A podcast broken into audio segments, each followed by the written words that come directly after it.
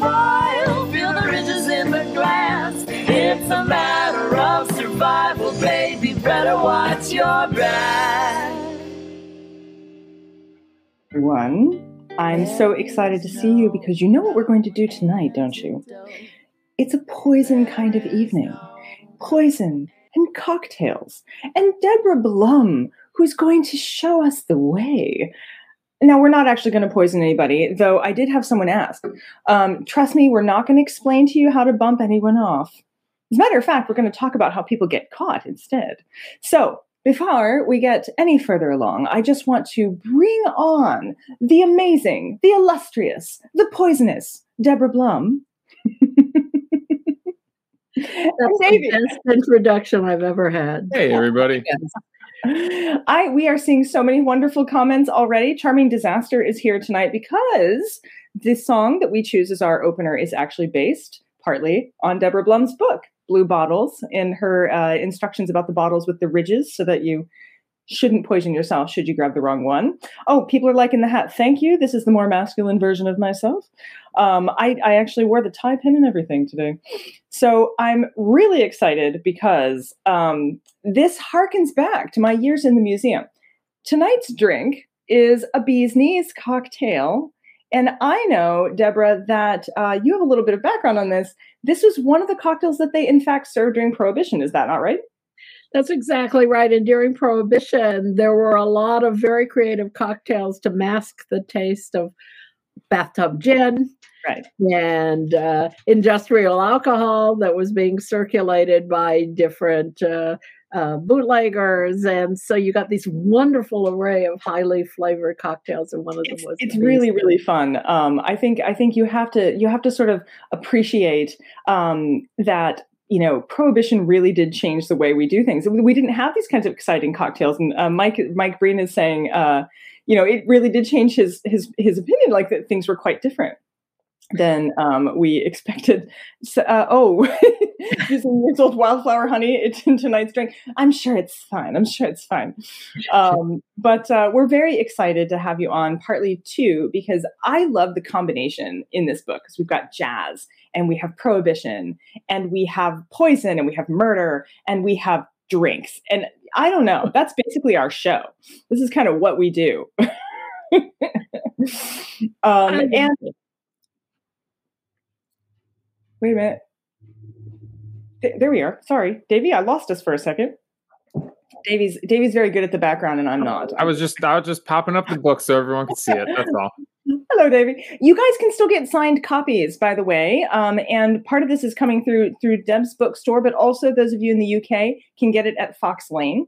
So uh, Belmont Books and Fox Lane Books are the two places to get signed copies of Deb's book. We are so excited because um, I actually I, I have I have one myself, just for my own little self. Um, I know some of you actually did some pretty crazy things tonight. Um, we have some people um, using orange bitters and some bourbon barrel aged gin, which I thought was very cool. And uh, someone else had made their own. I am not. I, I, think I lost the comment. Um, someone else had made their own lavender bitters for tonight. Mm. And I had originally told people to use rose water in the cocktail, then accidentally switched it to orange flower water. So we might be trying all sorts of new things tonight. But I love the idea that um, that the flavors were masking something bad. Would the flavor, flavors keep you from dying? No. Ah. like enjoy the experience before you died. right. Well, that's that's true. Lavender bitters. That was Susan Ballinger. That's right. Um, and mm-hmm. it, it's it's just fascinating. Forensics teacher. So we've got some. One of the charming disaster saying one of the things they found fascinating in the book was the point that the government deliberately introduced poison into the alcohol. I was shocked by that. I really was.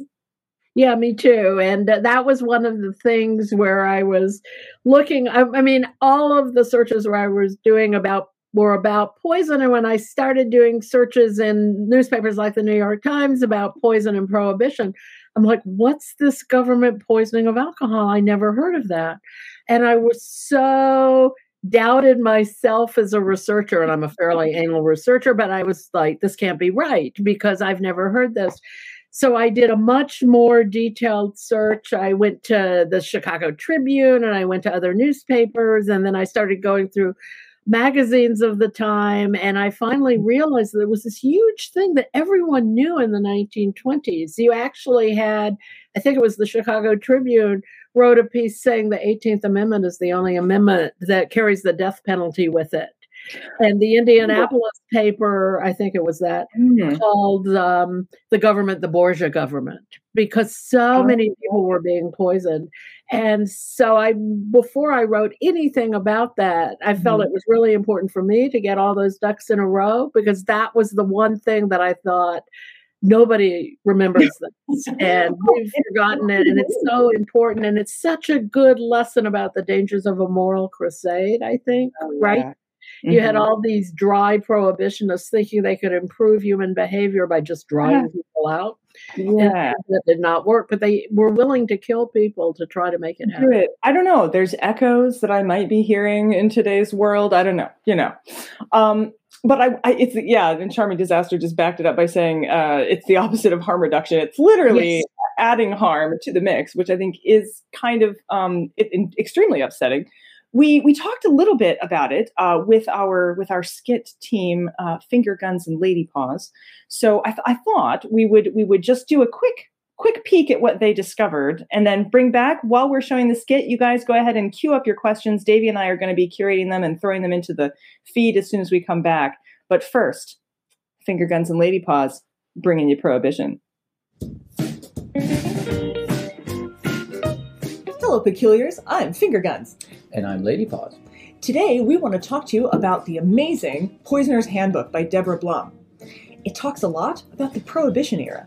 Prohibition, isn't that when nobody could have any fun? Yes, actually, uh, alcohol had been prohibited, which is where it got its name. And what's really interesting about this is that you have the rise of forensics and a study of, of poisons and how to detect them. At the same time, you have people not allowed to have the uh, their usual poisons of choice, and instead they had to make their own. Hmm. So one of the troubles of uh, trying to distill alcohol from something that you shouldn't be consuming in the first place, it is a complicated process, and it's essentially science.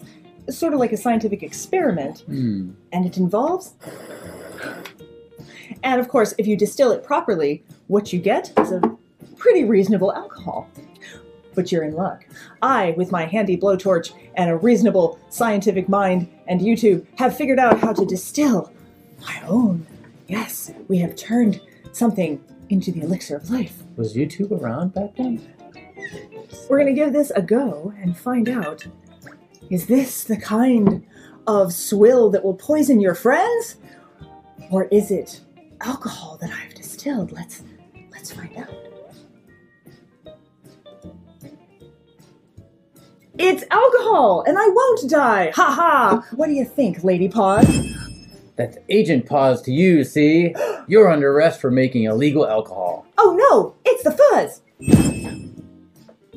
Where did she go? Well, might as well not waste it. Ooh, that's good.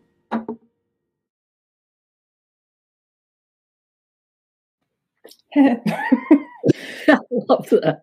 A, a brief take, a brief take from Finger Guns and Lady Paws, um, and I, that's a, it's a good way also of queuing up the the conversation. We've got lots of questions that have come in while that was playing along, and I see one from Catherine. Uh, this isn't necessarily a question, but it is a really interesting comment about the book.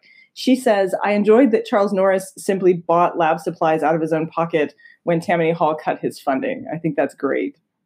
Yes, I loved that about him because he was so dedicated and he spent all kinds, bought all kinds of things out of his personal fortune to, to make sure they did things right. One of my favorite moments in him buying supplies was when he was actually was often fighting with the mayor of New York, but he was in a deep fight with one of the mayors who got so mad at him that he actually sent people to the uh, forensic uh, the chief medical examiner's office to take things away, including the clocks. Okay.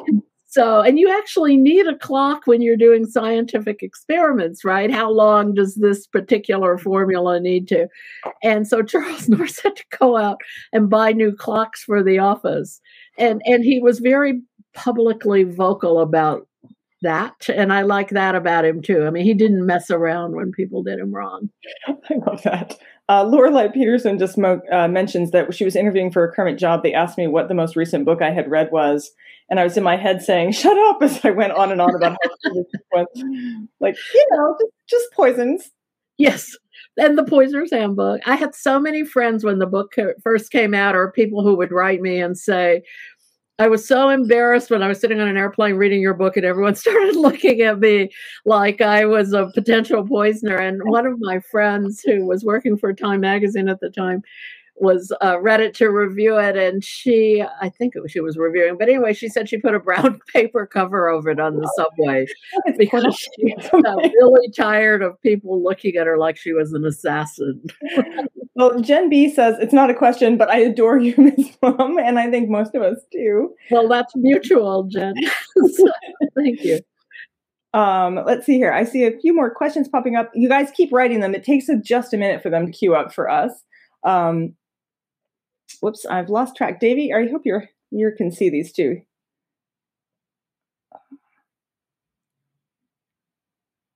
I loved my kitchen timer. Yes.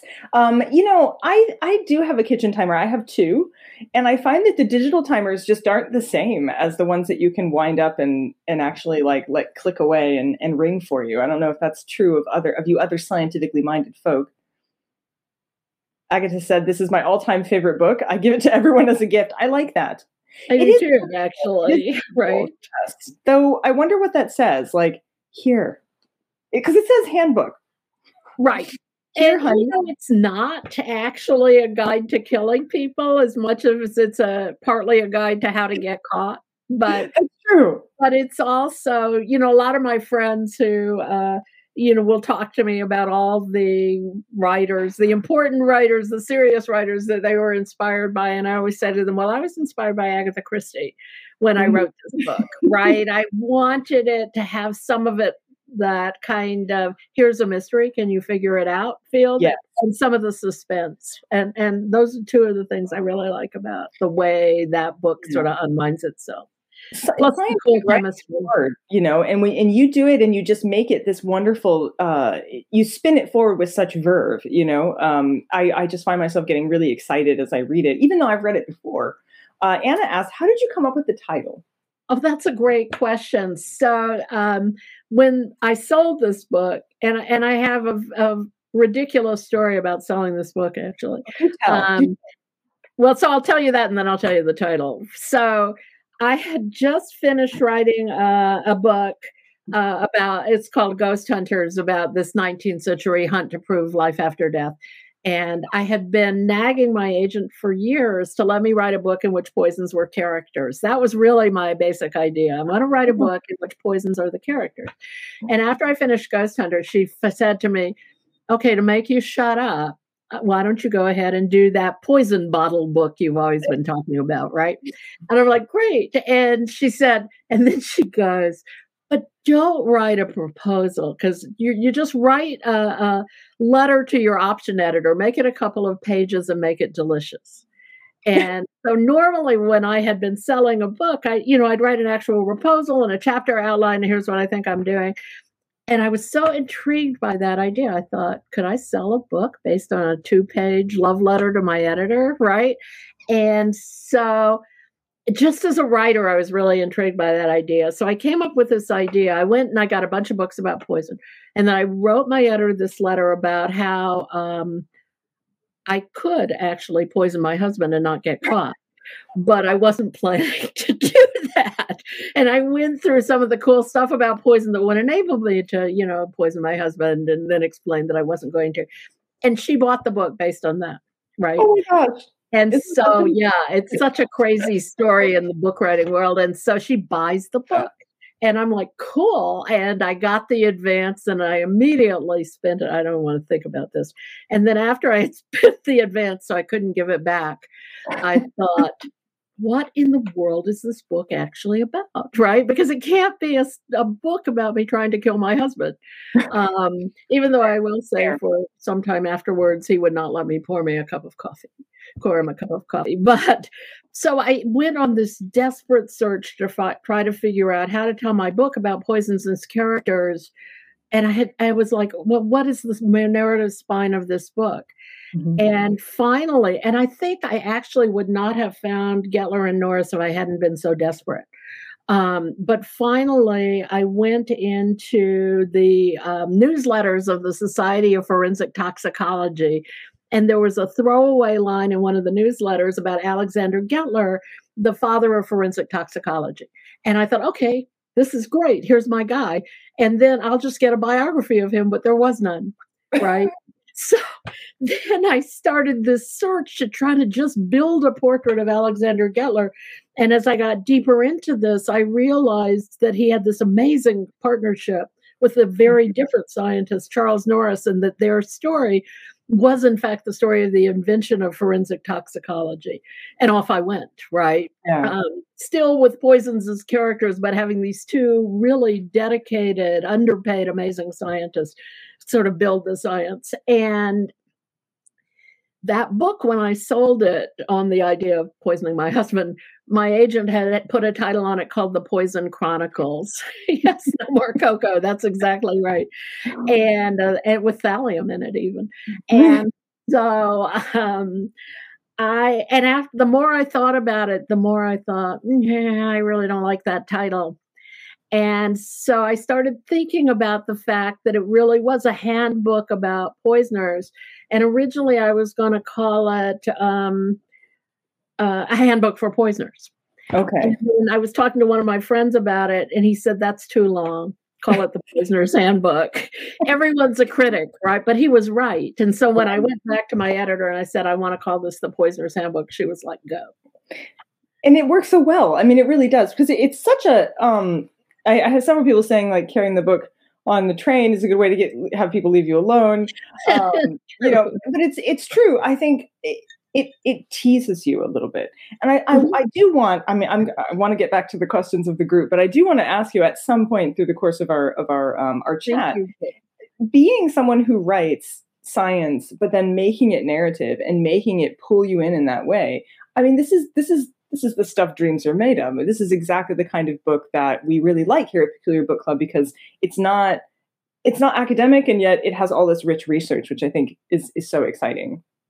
You know, one of the things that about this is I really am a geeky science writer, and so in the book you'll you see that like it's a bad thing. no, you're right; it's totally one of my most outstanding qualities, and and there is a kind of underlying message in that book that chemistry is cool because I think chemistry is cool. And I think poisons are really cool yeah. in the way they trick the body, in the way, mm-hmm. you know, poisoners use them to trick, use poison. I mean, the actual human murderers also right. trick people. I mean, it's just this wonderful complex, but I like the idea of being able to take some of that cool science out to a, a wider audience. Mm-hmm and, and, one of the things that actually has made me really happy about this book is it's taught now in a lot of high school camp. Yeah.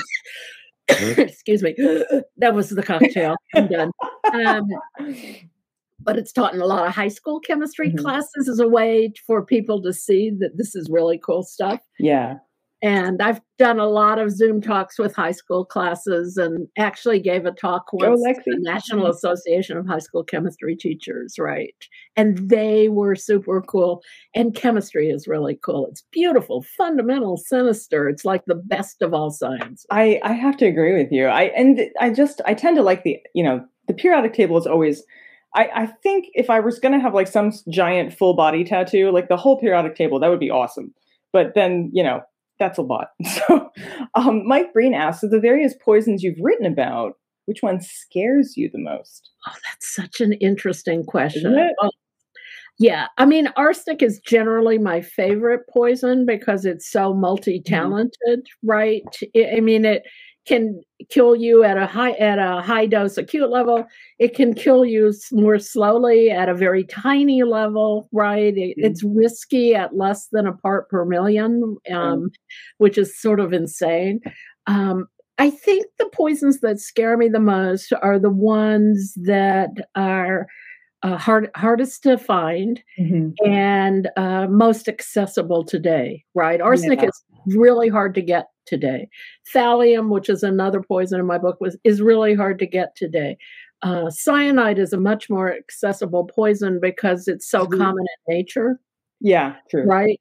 And so I find that a fairly scary poison. It's a fast acting, Mhm. um, fairly accessible poison. This is not me saying go out and figure out how to brew up your own cyanide but uh, I actually was looking at a story because there's a lot of glycosianides in in different plants, and there's elderberry, right, is one of Mhm, these mhm. recipes, and people have given themselves cyanide poisoning from elderberry, Yeah. Right? So I'm really aware. Uh, I'm afraid of the poisons. I think that are are sort of easily easily to get out of nature, and that we can make mistakes with. Yeah. So cyanide is an example of Mhm. a really scary poison because it, it not only is a homicidal poison, but it's not uh, that hard to accidentally poison yourself. Right. Oh, yeah. There was a, a teacher actually who she didn't realize the cooking versus raw problem. And so she'd heard that elderberries were good for you, good for a cold. And she basically gave herself cyanide poisoning as a result, um, which is terrifying. And it That's is. right. I, I have a big, I have an apothecary garden in the back. So I know a lot about poisonous things, but And here's elderberry flowers and pancakes, yeah. right? I think people just really don't realize. You know, I'm always saying to people, quit saying that because it's natural, it's safe. Nature's Yeah. really dangerous, right? it's really dangerous. You And Whoops, uh, sorry there, Davy. I kicked you off there. oh yeah, so it was about nature does not come in a blue bottle. Does not warn you. Tylenol is the scary. organization the point about the organization of the book that to me was the hardest thing for me and there was a point once i was thinking about how i wanted to tell that story and i knew i wanted to tell it poison by poison with every chapter being about a poison and the poison being the character in that chapter and but i also wanted to move forward to this sort of pioneering work by Gettler and Mhm. Norris in which they're building forensic toxicology i mean it's still so amazing to me that Alexander Gettler was the first person in the world to figure out how to tell if someone was a drunk driver, right? I mean, just- I mean, We, we take it for granted, you know? And so it's just incredible work. But moving them forward year by year and then figuring out what poison went where and when I was going to drop back to talk about the poison and what case I wanted to use to explain a poison. That was really hard. The structure of the book, that's the most difficult structure I've ever done because it was so complicated. And at one point, uh, s- several chapters in, I thought to myself, what have I done? I do not have the talent to pull this book off. Having said that, um, that's not like a false modesty thing. I feel like that w- uh, with every book I write. Uh, there's always a certain point in writing the book that I think, why did I say yes to that? I'm never going to be able to pull this off. And I always have this image when I send the first draft of the manuscript off to my editor and I don't hear from her immediately. that because she's committed suicide on receipt, right? She read the manuscript and then she hung her, not poisoned herself. Not In really. my story, she hung herself in a closet, and they're going to discover her body later. So you ha- you actually can't, I think, be a writer without being a little neurotic, It's right? That's true. It's a secret. We're not supposed to tell people that, Deborah. Sorry, I'm giving away all the trade, trade craft. Jennifer Pierce says her favorite quoted New York Times headline was um, "Aged couple stra- slain strangely." Perfect for the Peculiar Book Club. Isn't that wonderful? And and going back into those old newspaper stories and, and just seeing the way they presented some of these cases was so interesting to me. And the way they would also, I mean, we still do this today, but they would give nicknames to some of the Right, killers, right, right? Early on. And, bad nicknames and don't. that's right. So, you know, this person was, women were almost always Borgias, right? of course. yeah. Um, and the, Mm. one of the most evil people in my book was Marianne Creighton, who c- Mm. comes back, is in two different arsenic stories. And, and, and in the coverage of her, of her, she was forever a Borgia, right? yeah, because well, it, it's not there. It's, it's in many ways it's not terribly you know creative, but it is highly accurate in some ways. And I think um, Charming Disasters that they were actually fascinated by the detail about the cherry red blood being a tell for carbon monoxide. Carbon monoxide. I had no idea. I I now feel. I mean, the sad part about this is I read your book and I'm like, yeah, show me a murder. I'll know how it happened. And I wouldn't, right? But it does give me a little bit of a sense that I, I actually know how things m- might might go. Um, wonderful. And there's a case, like one of the first cases in there is this murder of Leah Freundlich, in which Gettler looks at the corpse, which is pale, and says that can't be an illuminated gas death because the corpse is pale, right? One of the most interesting things about that, that's very a very toxicology specialist kind of take, right? And I have gone and talked to chemistry departments and I'll say, and then he looks at the corpse and he says, that can't be illuminating gas because, or carbon monoxide because the corpse is pale. Why do you think that is? And, and chemistry, these entire rooms full of chemists will go, I have no idea. Right. And so, I mean, I love that for the Mm-hmm. specificity of it, but it's so, I also, for some reason, am weirdly fascinated by the idea that uh, people who die of carbon monoxide poisoning look healthy right? They're Yeah. all yeah, like pink cheeked and healthy looking, which is really weird. or like they made have rosacea. Um, Yeah. Jen B says she's actually made a little travel guide, so she goes to see the locations from the book, which is a great way to connect. I think that's true. Um, Britton also saying title's brilliant. Why she picked up the book in the first place. That's great to hear. for the comments. Um, let's see, lots of chemistry teachers, uh, or lots of chemistry is cool comments, and and at least one uh, chemistry teacher and um, Britton saying Yay. Deeks rule rule the world. Totally true. I feel like I've I've fallen behind on my question. Sorry, the, everything is so interesting, but I just keep I keep listening instead of paying attention here. Um, let's see, um, the Mike. Yes, the Mike Malloy. St- uh, that it, it is, and she says it's her favorites, and then she follows it up, and by favorites I mean terrifyingly interesting.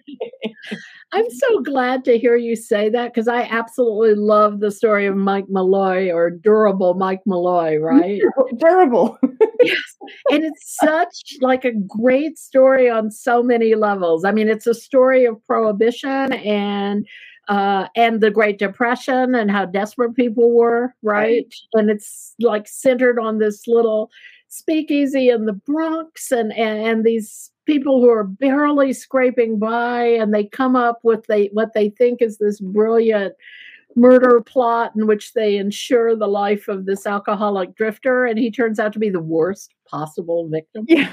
I mean and i mean the things that guy survived including being run over by a cab By a an- right are just insane and he actually i mean i write a lot in the book about the poisonous nature of methanol Mhm. um and and he isn't fazed by that either right? He really was indestructible right and so not happy about it. Like not, not, uh, uh, he wasn't like indestructible in a superhero kind of way. He was an indestructible in a I need a doctor kind of way. yes he did have to go to the hospital after the cab ran over him right um and he wasn't so indestructible and and and you know this is eventually ends up being one of my carbon monoxide points I actually like, speaking of poisons, I do like, I like poisons to be efficient. I mean, if I'm going to mess mm. around with a poison, I want it to work. Well, Carbon monoxide is such an efficient poison, Mhm. right? And it's still really dangerous. We still have you know tens of thousands of people in the United States who suffer from carbon monoxide poisoning, and a number of people who die. Because one of the things, as I go off on my PSA about carbon monoxide, is that we can't smell it. It's a it's an odorless gas. And so there's carbon monoxide. I have a gas stove, and if it, the pilot light doesn't click right away, you know you'll get this kind of bitter smell. But that's not the carbon monoxide. That's chloropicrin, which is what we add to sort of give you a Right. warning scent. yeah. But if you have carbon monoxide from a gas grill or from a running car, right, you actually cannot smell it. And so people really need to be aware of how dangerous um, it wa- it is. And yes, um, the story about the guy, I love the story. But sorry, as I skip away from my PSA, be really careful with carbon monoxide. It's still dangerous. Um, one of my other favorite stories in the book is about um, a man who thought he had murdered a woman and so dismembered her right. and tried to throw That's- away the body. It's not right? well. You know, I mean, this did not not go well for him. efficiency. And efficient guy at all. And it's such a b- interesting case because you know I was talking earlier about um, uh, Leah Freundlich, who was the woman who was uh, not killed by carbon monoxide but suffocated by her husband, and he tried to fake a carbon monoxide death. Right. And then after that, Gettler, speaking of geeks ruling the world, goes out and does all these experiments to show that you can't absorb carbon monoxide after death. It- Right. even though she was in a room filled with carbon monoxide, that wouldn't have affected the end results. And so in this other case, yes, I love that too. The bullet made from the silver Yeah, from well, speaking of the undead, right? The Gettler. Yes. And, and the guy this was a sorry just doing a side trip was a guy in the circus who was using silver to create a kind of blue skin for himself and ended up giving himself silver poisoning Whoops. right don't do that right Not the right kind of blue man group to be to be involved. that's in exactly right That's but in this not the way other go. case when they they eventually figure out i mean my Mm-hmm. favorite it's sort of gruesome but when they find the dismembered body the dismembered body is is cherry red right Mm-hmm. and it shouldn't be because there's this massive blood loss from dismemberment it should have been you know marble white and so you get to watch them as they work their way through figuring out what happened and actually save the life of this idiot who cut the body up Oh, what right? a yeah, what a goof! What a doofus! Like what the Yeah.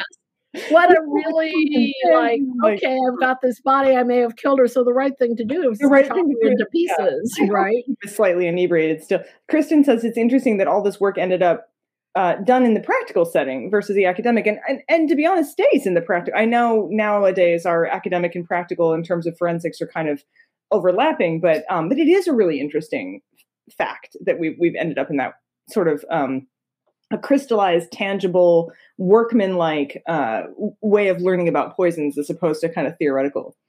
yes i mean i think that's true maybe now we see a little bit more academic work but back in the time um you know and and this goes to one of the points i want to make in the book uh, forensic toxicology was not an existing science at all when norris and gettler came in. There were chemists who practiced what they called legal medicine who studied the bad effects of poisons um, but there wasn't an actual academic profession there were no university classes in any of this right so all of this really important analytical chemistry had to be done in laboratories like the Goris- norris and gettler lab Mm-hmm. eventually norris and gettler helped start one of the first forensic medicine you know courses at nyu Mhm. um, but but it was not a considered an actual profession it was looked down on by real chemists right Right, real right. chemists were doing academic work and these you know civil servants in their city laboratories were doing this analytical chemistry and it took a while Mhm. right it took a while for the police to actually realize that this was useful because it had had such a uh, you know the the world of appointed coroners had been so shoddy and untrustworthy. And it took a while for ca- ac- this kind of forensic analytical chemistry become accepted in academic circles right? And it was driven by people like norris and gettler um, Oscar Edward Ward Heinrich in uh, California did some of this work. Um, there's a guy up here in Boston named William Boo. There was a guy named John Marshall down at um, uh, the University of Pennsylvania. I, I mean, I write the book and I kind of acknowledge this in the book, really focused on what Norris and Gettler did, but it's important to realize there were other scientists really trying to make this. they made it they made it cool though i mean and some of it is that you have to have that figurehead you have to have that personality and i think you're you're if there's all it's a weird love story almost between norris and gettler in the sense that they're this this dynamic duo that without them you know it and, and it's still actually quite uh, opaque to many people in the public i was looking at autumn she says when she worked in autopsy one of the most common questions was did you test for poison and it was heartbreaking to have to explain every time that it doesn't it's not quite how it works um, it's still quite opaque to the public. I, there's still so much that, in general, people just don't know about it. And I think your book goes a long way to kind of re-educating people. Um, and of course, nature is itself um, quite dangerous. Na- na- you know, Yes. talking about poisons that are coming from plants, and and actually, we have a little bit of a song for you. So we have a traveling peculiar because you're Yeah. all stuck. We're all stuck inside. None of us can go anywhere. Um, but we do have a traveling peculiar. His name is Cord Ravenswood. We introduced him in our last show, and um, and Cord uh, has a little song for you about some things that happen in nature and how they might be used against someone who might annoy their partner. I love that idea. Yeah. Oh, hello there, peculiars. It's me, your peculiar in the field, Cord Ravenswood. And I'm just having a little snack right now. Uh, My wife prepared this for me. She.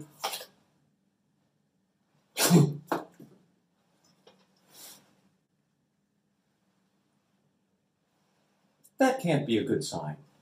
It's true, she's been a little unhappy with me lately, but. hmm.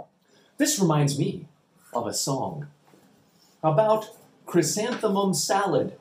Some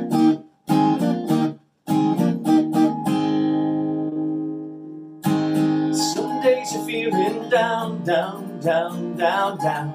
You just need a little pick me up, up, up. Well, I've been known to guzzle in the thrill that comes from a sip from a dangerous cup. Oh, you gotta pick your poison, baby.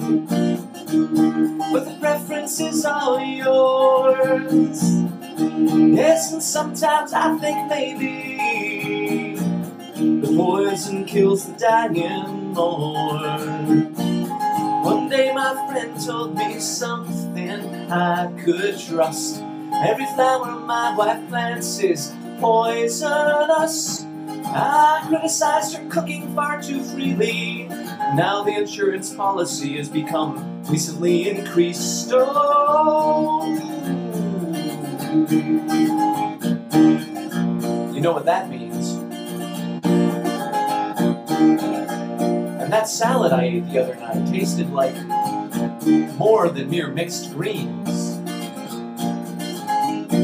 My arms are starting to feel leaden. Oh. And my eyesight's beginning to blur. And my mouth kind of tastes like a bouquet at a baby shower. But I'll be honest with you, none of this is boring. Oh,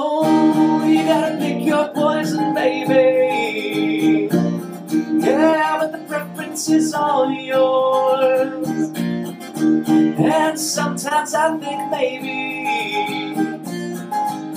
poison kills the dying more. The poison kills the dying more. The poison kills the dying more. The poison kills the dying more.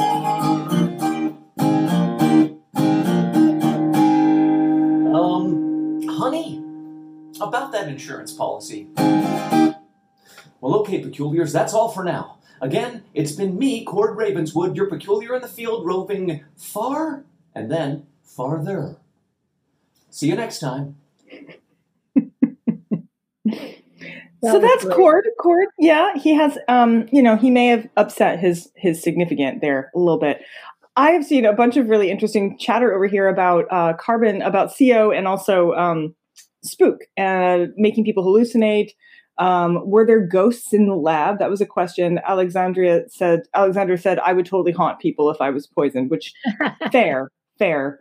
Um, Susan Ballinger was saying the whole time she was listening to the book, she kept picturing a scene in that old Madame Bovary movie where she's eating fistfuls of arsenic.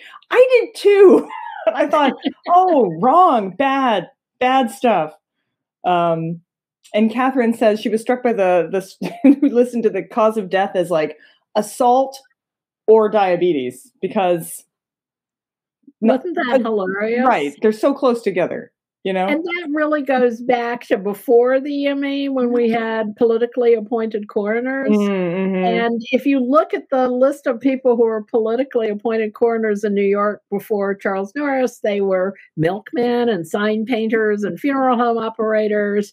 And they didn't actually often even go out to look at the body. And they were so underpaid that they would sell the cause of death. There's a great example of someone, well, I don't know if it's a happy example, but uh, Right. the city of New York talked about someone who had committed suicide. He'd put a gun right here and blown out. It had blown out the top of his head, and his family Okay. didn't want it to be a suicide, so they bought a cause of death, which was rupt- ruptured aneurysm. Right. Ah, And this was one of the reasons the police didn't want to work with these so-called forensic scientists, right? And so one of the things that Norris and Gettler had to do was really rebuild that relationship and prove to them that this mattered. I, I wanted to go back. Sorry, my dog is uh, wants to be part of the conversation. Um, I want to go back to that point Autumn made about working in autopsy and people expecting these detailed toxicology tests to be done.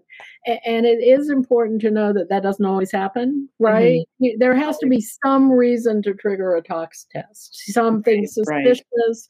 A- And it's also important to realize that the standard tox test doesn't always, you know, include all the obscure poisons, right? mhm. So I should poison you. I yeah. There's a, there's a discussion happening that we need to get plates that say that we need merch that says uh, I should put Cord Ravenswood's plate there. There's quite a bit of chatter happening over here about things we need to buy for the store, which we do. I think that's right. Some good poison plates. Good poison plates, yeah, Yes. uh, or like maybe teacups, but it's only in the very bottom. So like you drink the tea and then you're like, oh, I think they Yes. exist. I think I've seen those before. Um, Lucy Lucy Jane Santos, she's actually going to be on our show later this year too. She says, I know someone who wrote a book about the last meals eaten by poison victims. She cooked each one and served them to her husband while she was researching, minus the Minus the poison. Was that there was a book written? Uh, it was by an Australian writer about women. There was a whole outbreak of uh, women in the um, Sydney suburbs after World War II who came up with really creative recipes to kill their husbands. um, largely using rat poison and you know Hmm. i've heard discussion about some of the recipes. That's actually something that kind of interests me about poisoners. You know what's your delivery system? Which is going to be very different with a poison like arsenic which is tasteless versus a poison like cyanide which is bitter right? Right. Sharon Roney says, "Your death, sponsored by Raid."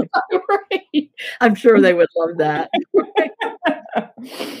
Um, we got to come over. Uh, Anthro Girl says uh, that visitation by God or drinking cold water um, as a toss up for uh, for additional causes of death. I do love um, reading. If you haven't gone back to read old headlines, I mean, today's headlines are all sort of clickbait, but prior to clickbait, there was killed by God or cold water. I mean, yes you know, it sold the newspapers. I mean, I love old headlines, and then they would have subheads, but and even not just with deliberate poisoning, but in the days that uh, milk was not pasteurized and milk products were really dangerous. There's so many interesting headlines about evil ice cream, right? Because yeah, yeah, bad. ice cream and they would die of what was then called ptomaines, or it's now called food poisoning. Um, Right. And all the headlines are about, you know, family felled by ice cream, right? Felled by ice cream. You know, and, well, or, or mercury, or I mean, the, the number of things that uh, Leanne talking about. We used to play with little balls of mercury. Mhm. I worked in a museum where we absolutely did not pick up mercury after it broke from thermometers with scotch tape instead of calling the hazmat people, um, because you know we did not do that. Although picking up those balls of mercury is not all that dangerous, right? No, That's Mm. elemental mercury, and if you actually look at it, it will skitter along those ridges in the skin, Mm-hmm. but it, you don't really absorb it as much as salts of mercury, right? Bichloride of mercury or dimethyl mercury, I mean, which are really awful mercuries, right? um, and rough on rats. rough one rats. a good, ridiculous poison name. right? Um, yeah, but Susan said she laughed every time.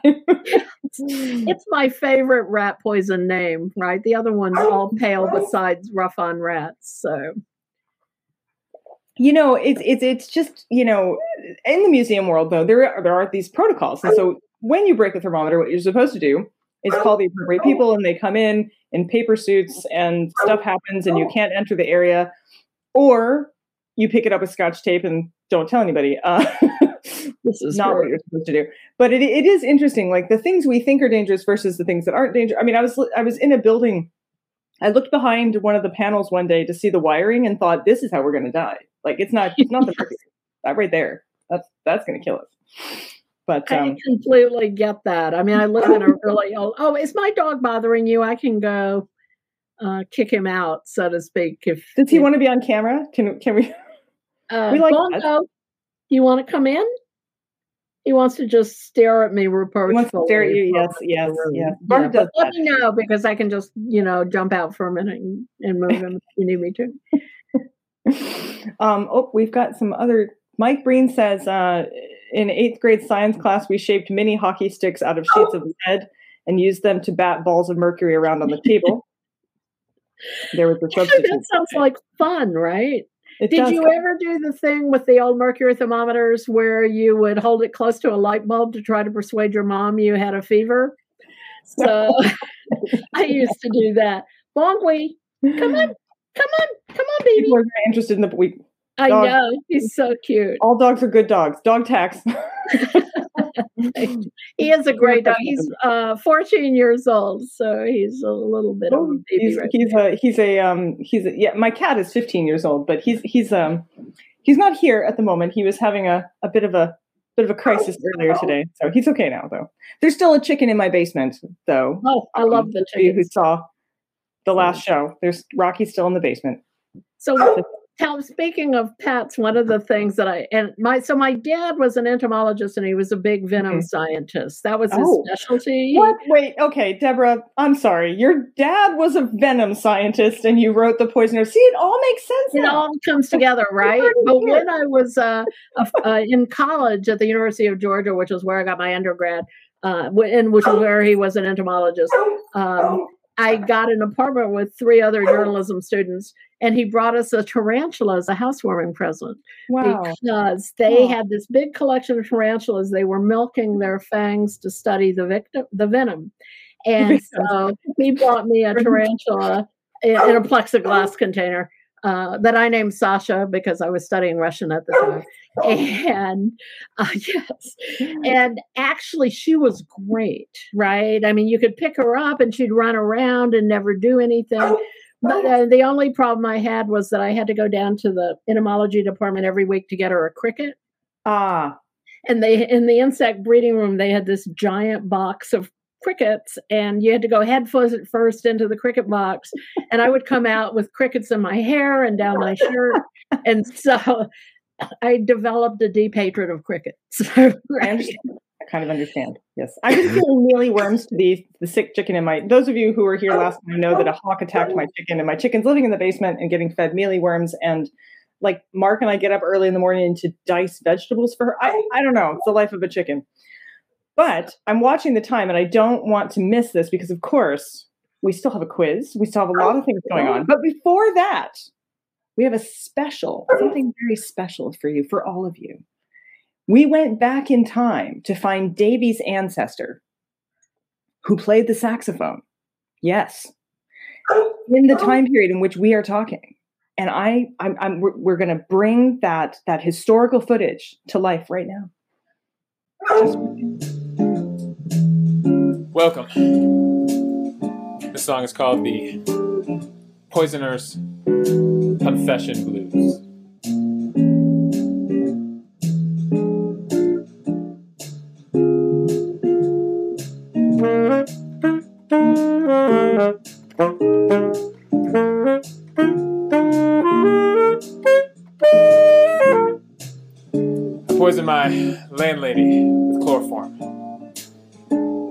Why I had to pay for the whole building. Should have just been the land.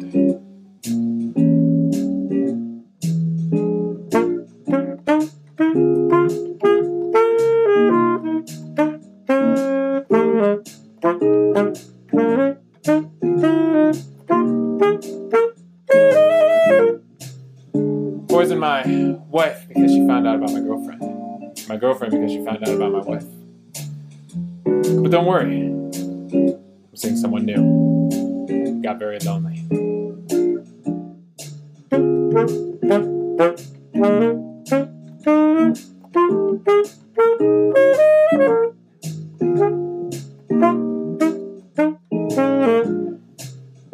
Poisoned my college professor with arsenic. He was a linguist. The only thing he couldn't pronounce was his own death.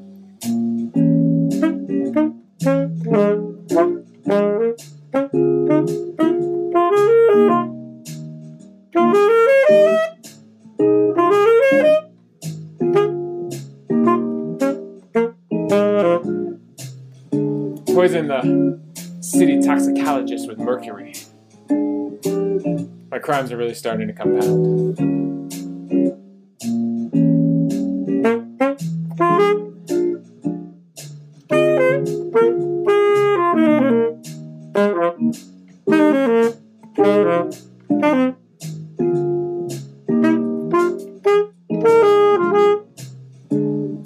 Poison my bootlegger. In fairness, he was trying to poison me. Decision, but I couldn't bear the sight of him. I approached him gingerly, slipped him something tonic, left him laying over the rocks.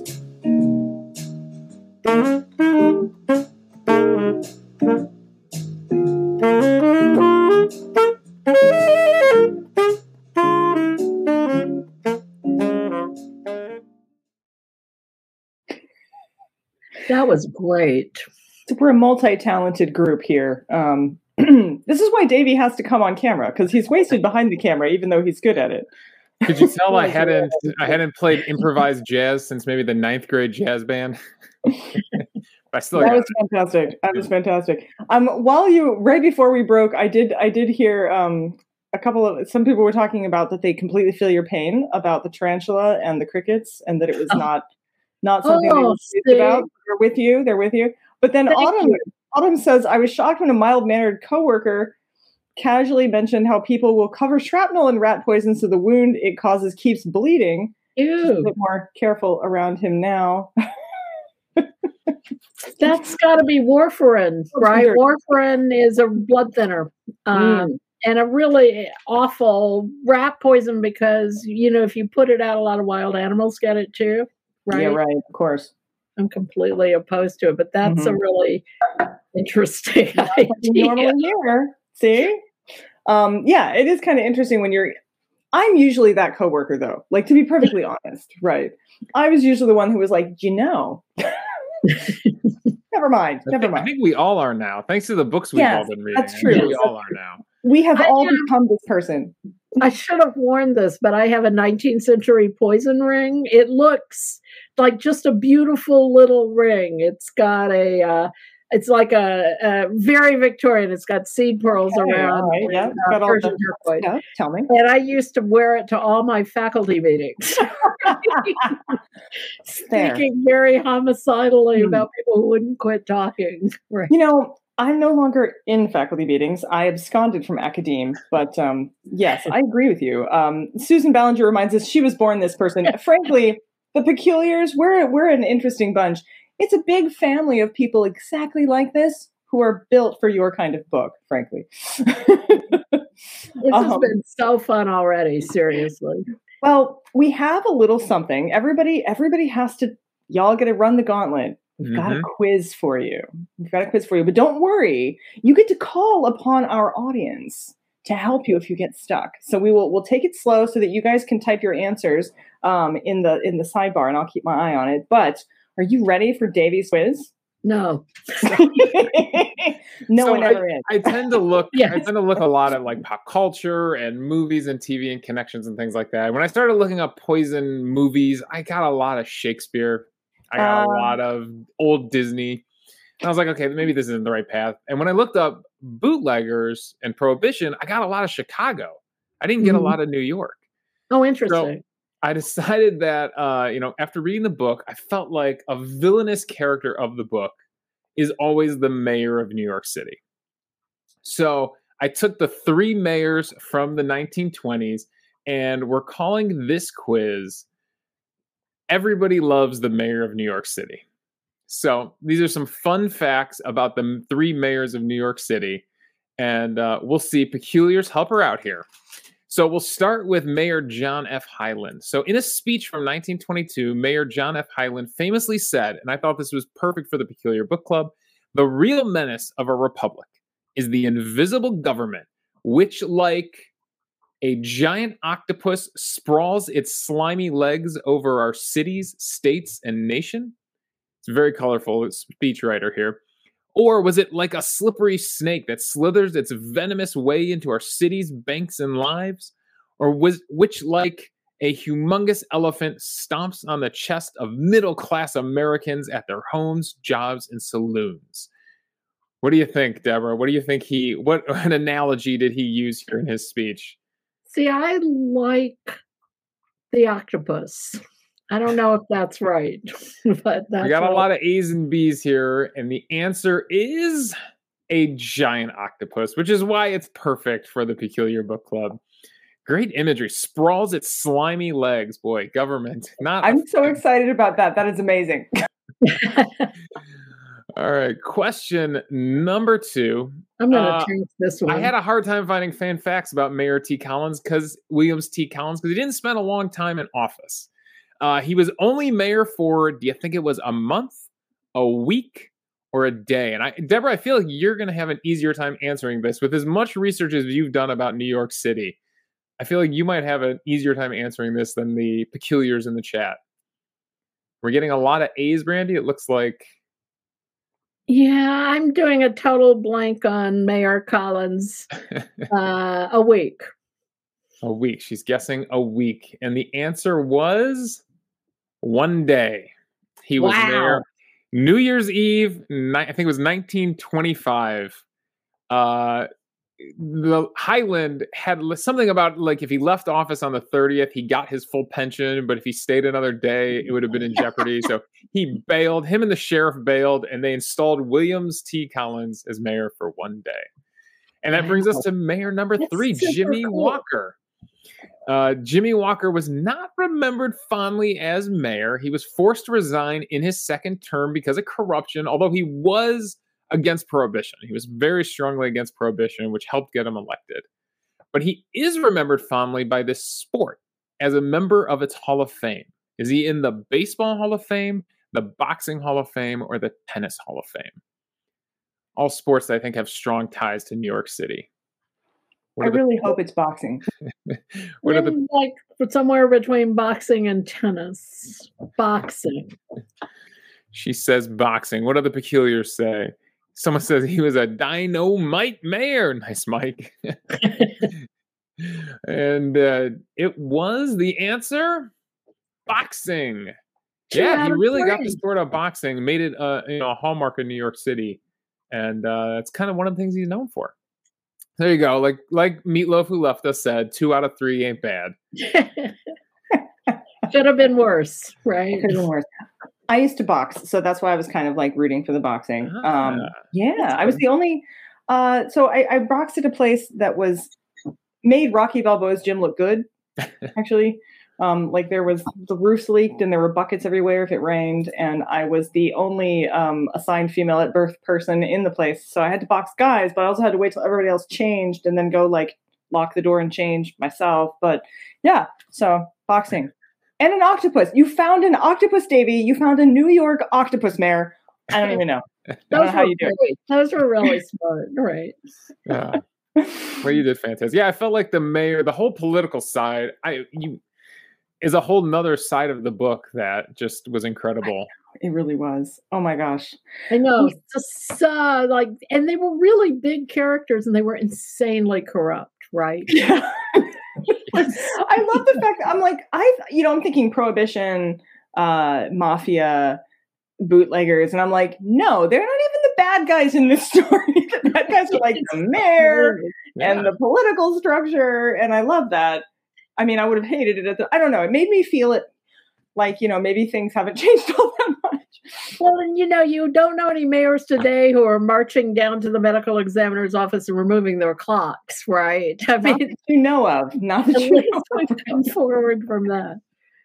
Deborah, I, I did want to ask you about the the actual cases, the actual like you know the things that went to court.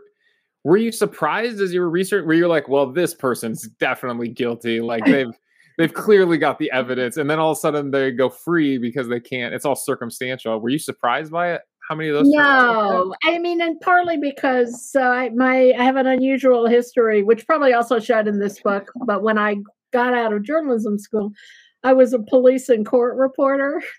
Um, and before like I went to grad school and got my degree in science writing.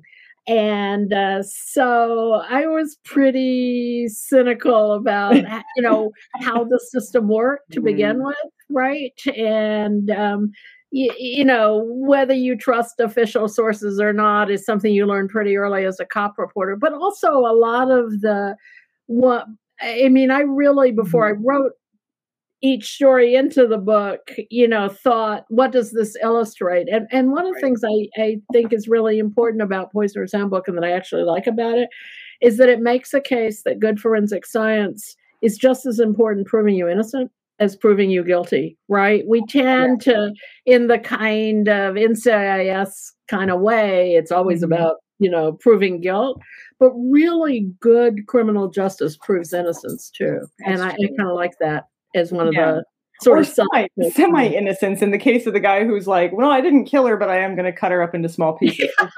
quasi innocent. line in there somewhere. I don't know. That seems a little bit. Um, yeah. That guy really had problems whether he killed her or not. Partly, like, okay, this is terrible. This says so much about me as a person, but I was literally reading that and going, that's not how you cut up a person. I mean, I know that's but like, I, that was my my first thought was that's not how you do that.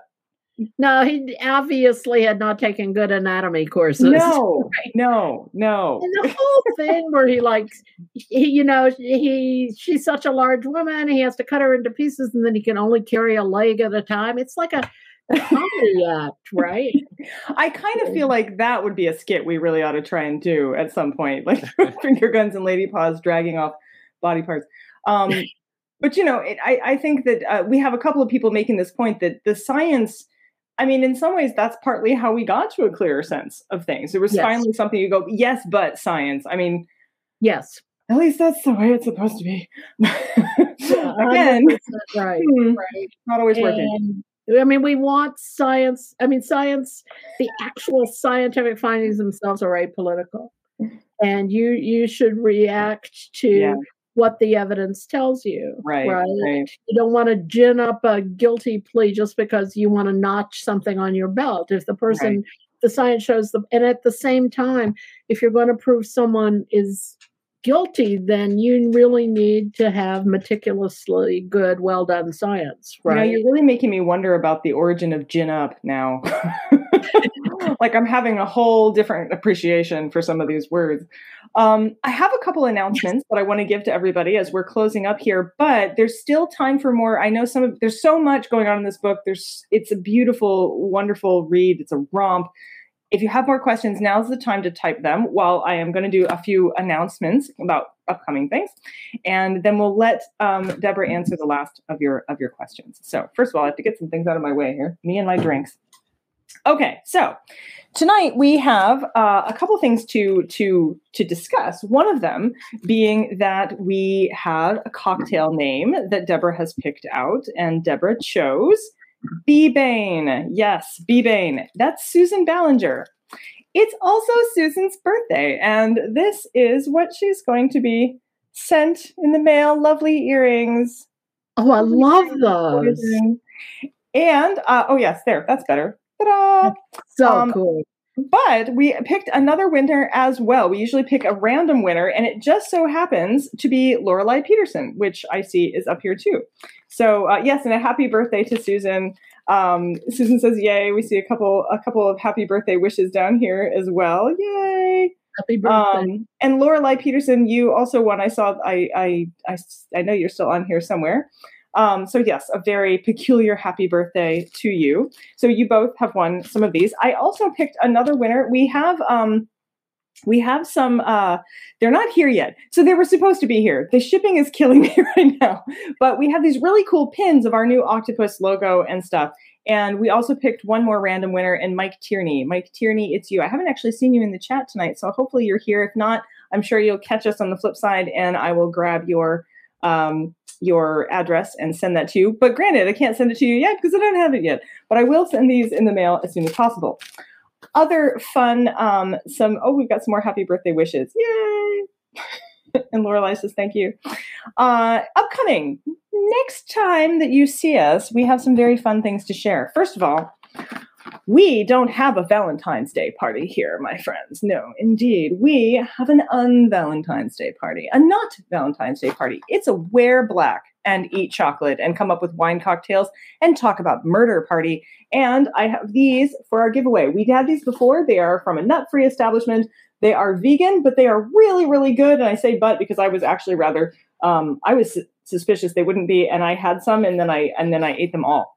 Um, so they're very good. But anyway, you'll be giving these away at our Valentine's Day uh, event, which is Courtney Thompson's Organ of Murder, which is about phrenology. We're about phrenology and murder and cocktails, and it's it's going to be a fabulous event. And in addition to that, um, on the 17th, Charming Disaster, you guys still here? They might have had a, they might have had to bug out, but um, we are having a Charming Disaster concert. Yes, Peculiar Book Club presents Charming Disaster Thursday, February 17th at 7 p.m. Those who are subscribers get in free, but we are selling tickets, and the proceeds will go to support the artists. And you will hear music from their new, about to be released album. So we're very excited about that. And you can go on our site.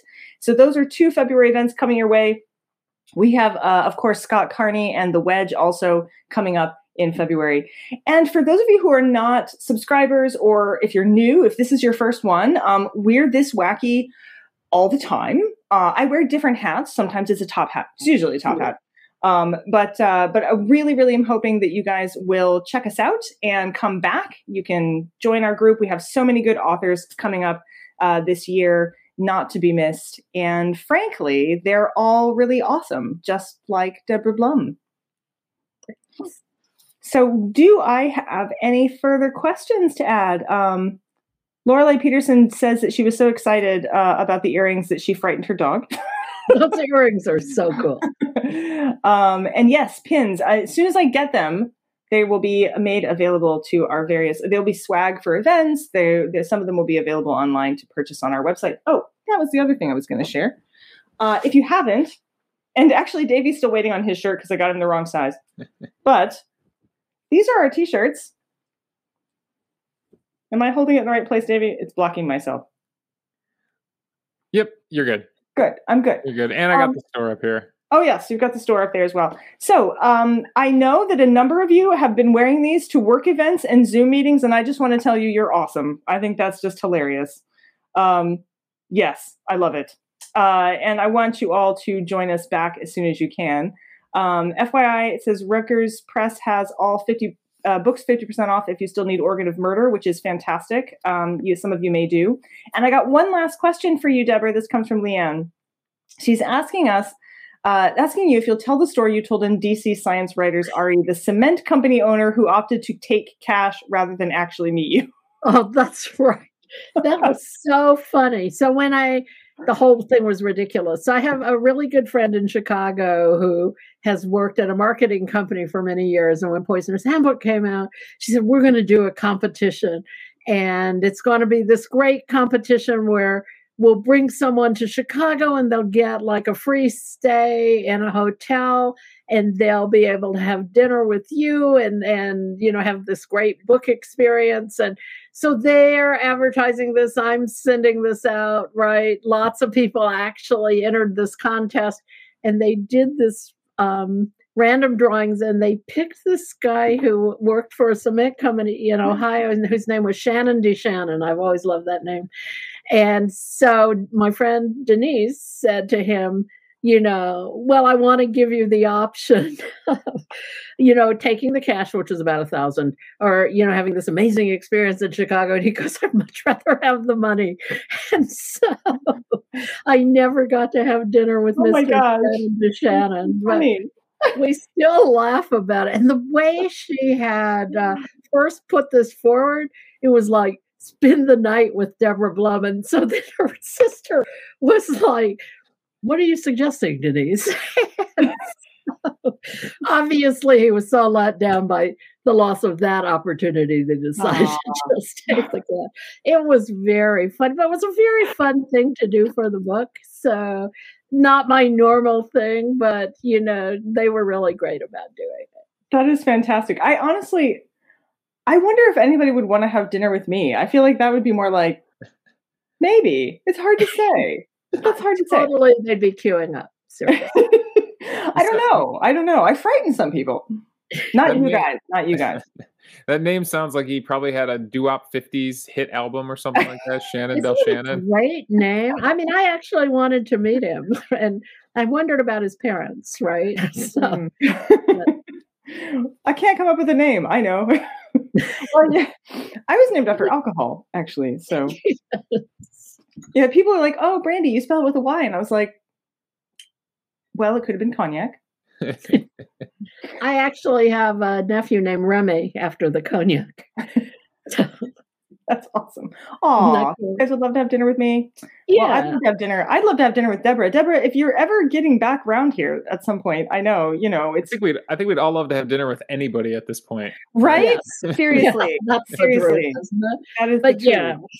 If I'm ever uh, there, your your way, or if you're ever here in Boston, let's do it. You know what? I would love that. I actually, I have to tell you, several people are saying post-COVID dinner party. So secret, secret. Davey and I have talked about this. Um, we actually have locations. We have there's the Pinch and Squeal Circus Training School we've talked about, um, which Charming Disaster performed at. But basically, um, we really want to do something that involves people meeting each other, but like we can't because the pandemic won't stop. So um, Yeah. in the meantime, we're here. We're here for all of you. You know, we're here to provide you with entertainment and unvalentine's Day parties. And it's interesting that Leanne mentions field trip. We have been thinking that possibly Davey and I should go on a field trip with a camera where it's like we're taking you with us. Um, we have this lovely cemetery uh, near us. some ideas. Yeah, we have. I mean, lots of dead bodies. I mean, they're all underground. I think. well, no, that's not true. Some of them are in a vault. They're not all underground. Cleveland Cleveland has some nooks and crannies. Let's just say Northeast Ohio has some nooks and crannies where It's we true. can find peculiar things. We have that haunted house. We will be taking actually. Uh, if you join us for uh, Cristin O'Keefe's book, Mr. Mütter's Marvels, we will actually be at the um, the Cleveland Witchcraft Museum for that one, the Buckland Witchcraft Museum, which used to be in New York City. Oh, and cool. Yeah, and is now in Cleveland, and they're well known for having uh, uh, supposedly a demon in a box. Guess we'll see. It's like um, Schrodinger's cat. Kinda, yeah. He may or may not be in the box. eh, um, you know, so that's really great. Oh, miss the cocktail. What is this for Raven for Raven Master? Yes. Um, I yes, we I can work that out, Lexi. We can get you the cocktail for Raven Master. That one was a really fun one. It was actually uh, that was the one that was sort of a take on biscuits and blood. So, and of course, we always have the cocktail book at the end of the year for our subscribers. So, um, anyway, I have loved having you on, Deborah. I feel like we could go on for hours. We haven't, we clearly have not heard enough from you yet, but here we are at the end of our show. So, um, any last questions or or thoughts or anything you want to throw out to our audience?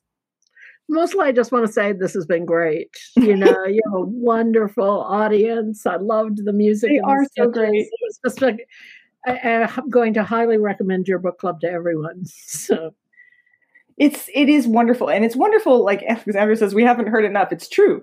Um, but also it's wonderful because of the peculiars. Um, you are they're a great group. These they, they have kept me sane during all of these things.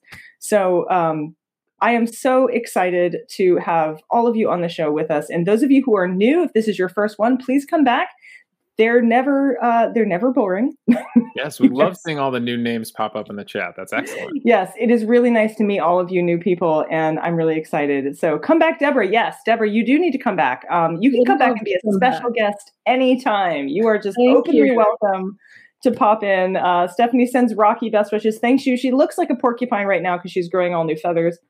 Um, thank you all again, and I'm so glad all of you are here once again. Thank you for being here because if you're weird, you're family. You got the blue bottle blues when you wake up in the night. Don't make a big mistake, cause you can never make it right. When you reach out for the vial, feel the ridges in the glass. It's a matter of survival, baby. Better watch your back.